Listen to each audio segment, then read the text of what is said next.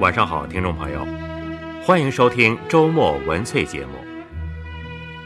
在今天的节目时间里，我们请您欣赏法国作家雨果的一篇文章《巴尔扎克之死》。维克多·雨果生于1802年，1885年去世。从他的《克伦威尔序》发表起，直到1840年。他以丰富的戏剧、诗歌及小说创作，显示出浪漫主义文学的时机。代表作品有《悲惨世界》《笑面人》《九三年》等。巴尔扎克之死一文，作于1850年，选自他的见闻录。下面就请欣赏这篇作品。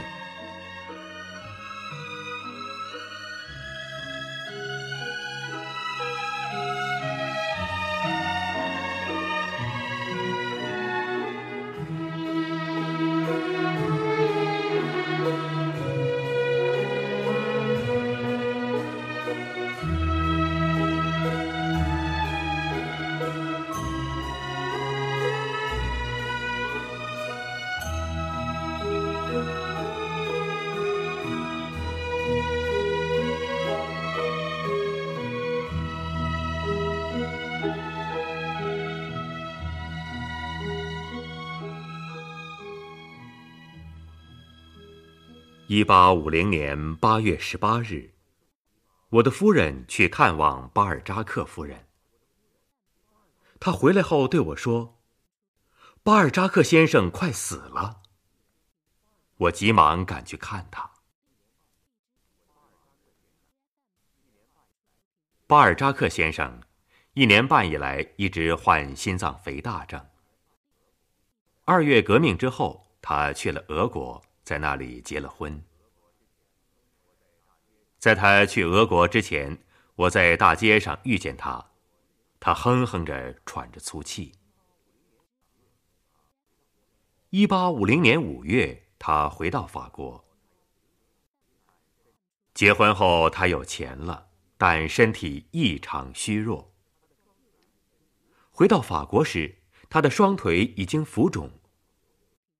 四位医生看了他的病，其中的路易医生七月六日对我说：“他最多再活六个星期。”他患的是和弗雷德里克·苏利埃一样的病。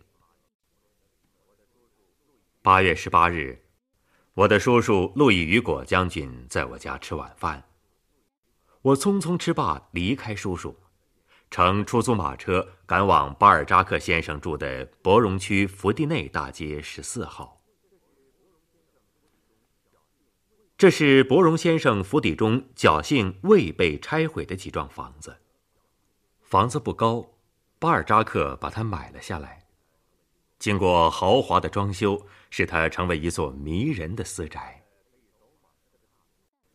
宅子的可以走马车的大门开向福地内大街。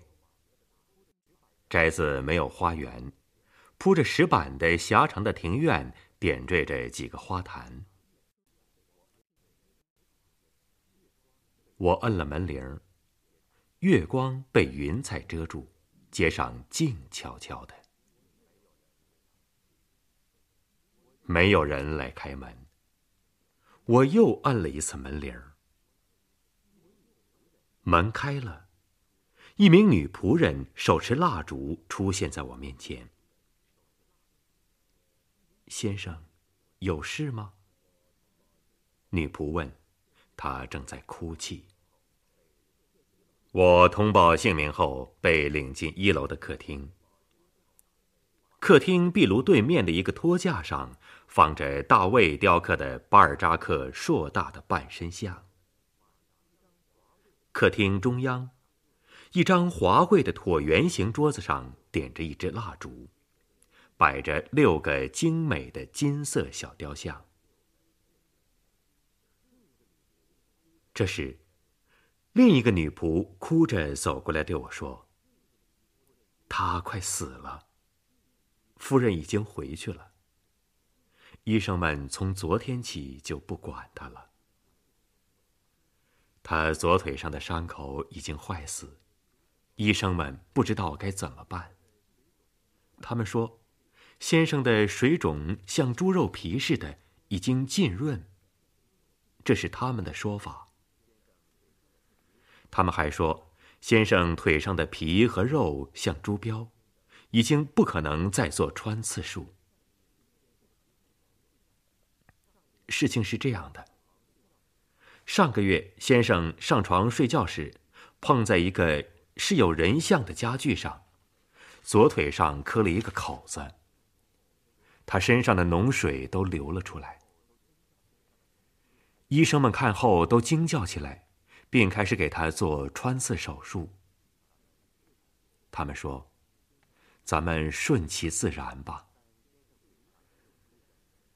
但先生腿上又出现了脓肿。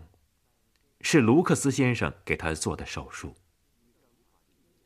昨天，医生把器械取走了。先生的伤口没有化脓，但颜色发红，干巴巴的发烫。医生们说先生没有救了，都不再来看他。我们去找过四五个医生，但没有用。医生们都说他们已经无能为力。昨天晚上，先生的情况很糟。今天早上九点，他再也说不出话来了。夫人派人请来了神父，神父给先生施了临终涂油礼。先生示意他明白是怎么回事。一小时之后，他握住了他妹妹叙维尔夫人的手。从十一点起，他不断的喘着粗气，两眼再也看不见东西。他不会活过今天晚上的，先生。如果您愿意，我去请希维尔先生，他还没有睡。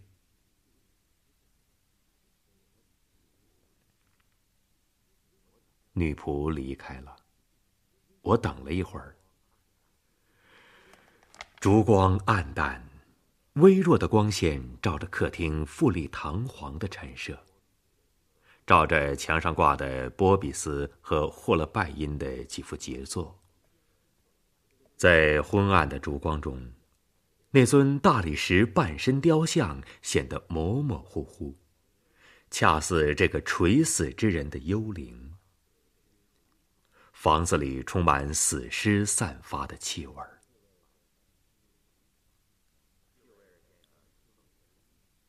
叙威尔先生走进客厅，他说的和女仆说的完全一样。我要求看看巴尔扎克先生。我们穿过一条走廊，登上一个铺着红地毯的楼梯。楼梯两旁堆满花瓶、雕像、画儿、上了釉的餐具、橱等艺术品。在穿过另一条走廊后。我看见一扇门敞开着，听见一个人喘着粗气，给人以不祥的感觉。我走进了巴尔扎克的房间。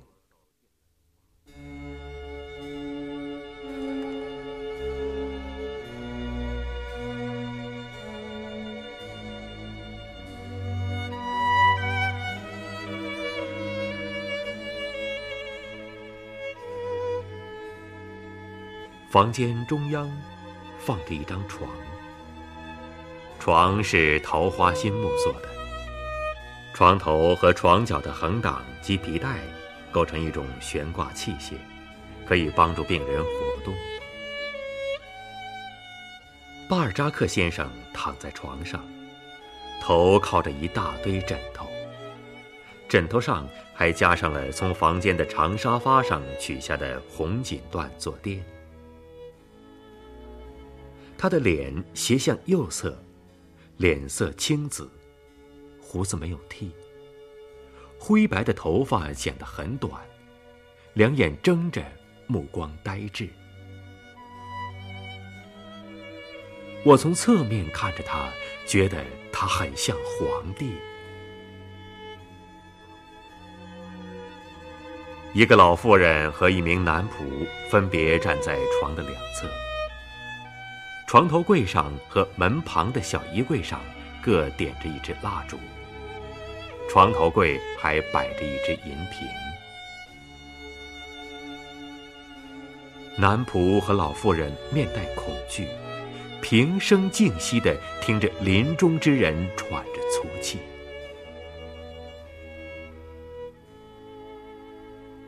床头柜上的蜡烛把壁炉旁挂着的一幅画照得通亮。画上的年轻人红润的脸庞上泛着微笑。床上散发出一股令人无法忍受的气味。我撩起被子，握住了巴尔扎克的手。他的手上全是汗。我紧紧地握着，他却毫无反应。一个月以前，我曾来到这个房间里看他。当时他很高兴，充满了希望。他笑指着身上浮肿的地方，相信自己的病会痊愈。我们谈了很多，还争论了政治问题。他是正统派。他责怪我蛊惑人心。他对我说：“你怎么能那么泰然自若地放弃法兰西贵族院议员的头衔呢？除了国王的称号之外，那可是最尊贵的头衔了。”他还对我说：“我买下了伯荣先生的房子，房子不带花园，但有一个廊台。”廊台楼梯上的门对着小教堂，我用钥匙开了门就可以去望弥撒。花园对我无所谓，我更看重这个廊台。那天我离开他时，他一直把我送到廊台的楼梯上。他走路很吃力，指给我看那扇门，还大声对他夫人说。别忘了让雨果好好看看我藏的那些画。老妇人对我说：“他活不到天亮了。”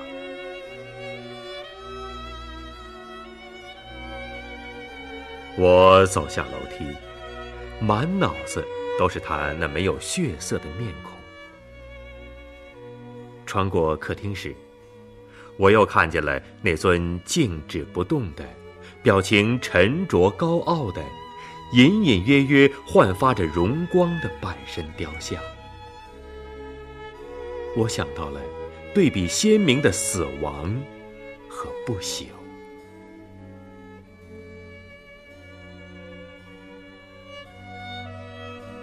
我回到家里，这是个星期天。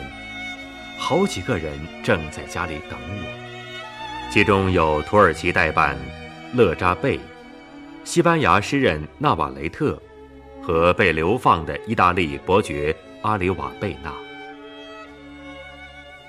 我对他们说：“先生们，欧洲马上要失去一位伟人，他在夜里去世了。”终年五十一岁，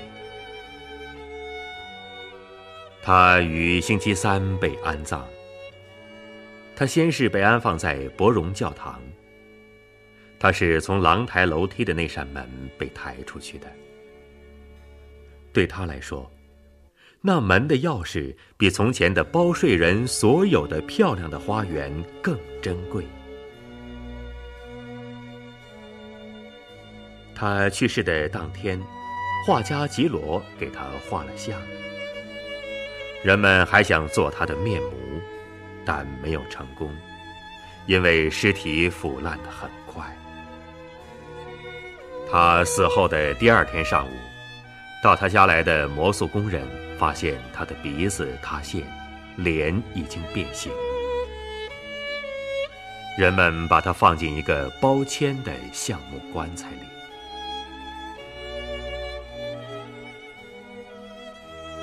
葬礼在圣菲利普迪鲁尔教堂举行，我站在他的棺材旁。回想起我的第二个女儿出生后行洗礼时，也是在这个教堂。从那时起，我再没有来过。在我的记忆之中，死亡和新生联系在一起。内政部长巴罗士参加了葬礼，在教堂里的灵柩台前。他坐在我身旁，不时地和我交谈几句。他是个杰出人物，他对我说：“他是天才。”我对他说：“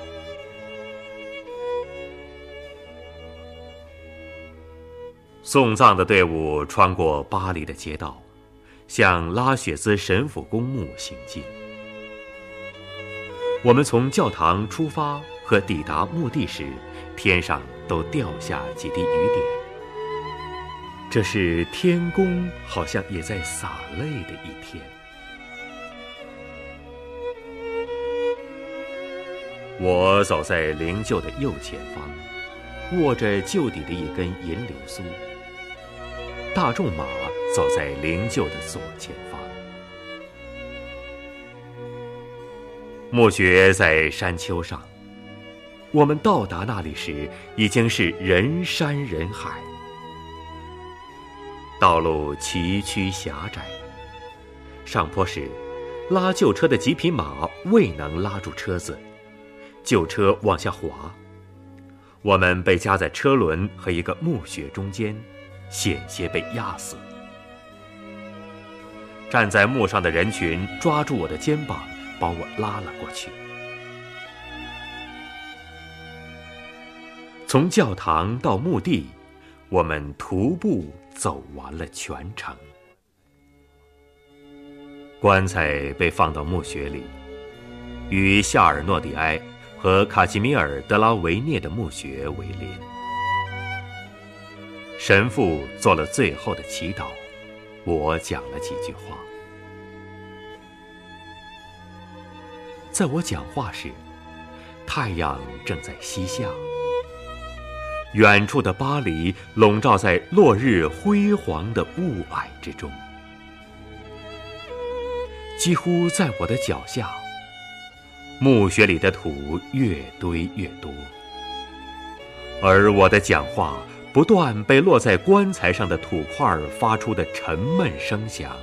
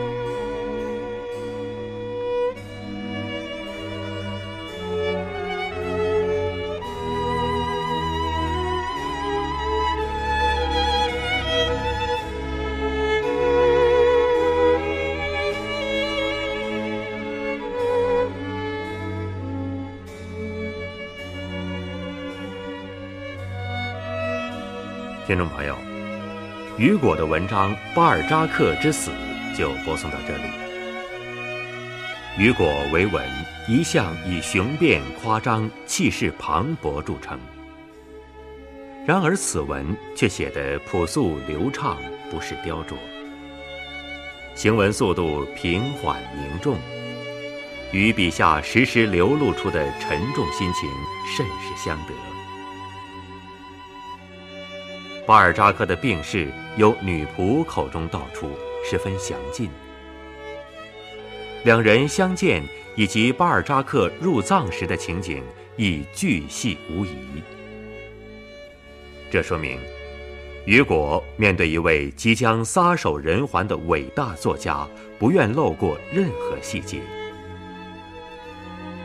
对巴尔扎克家中的陈设亦写得很细，这并非废笔，它让我们看见了沉思的雨果。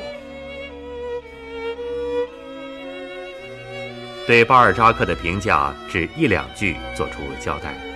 然而，一字千钧，断的斩截，胜过多少具体的言语。结尾一段，有不尽之意蕴含其中，尤其突出了落日，令人回味无穷。听众朋友，周末文萃，每周六日晚十一点到十一点三十分。为您播出三十分钟的文学节目，欢迎您到时收听。责任编辑郝卫群，录音师蒋树珍，播音员刘慧，感谢各位收听。咱们下次节目时间再会。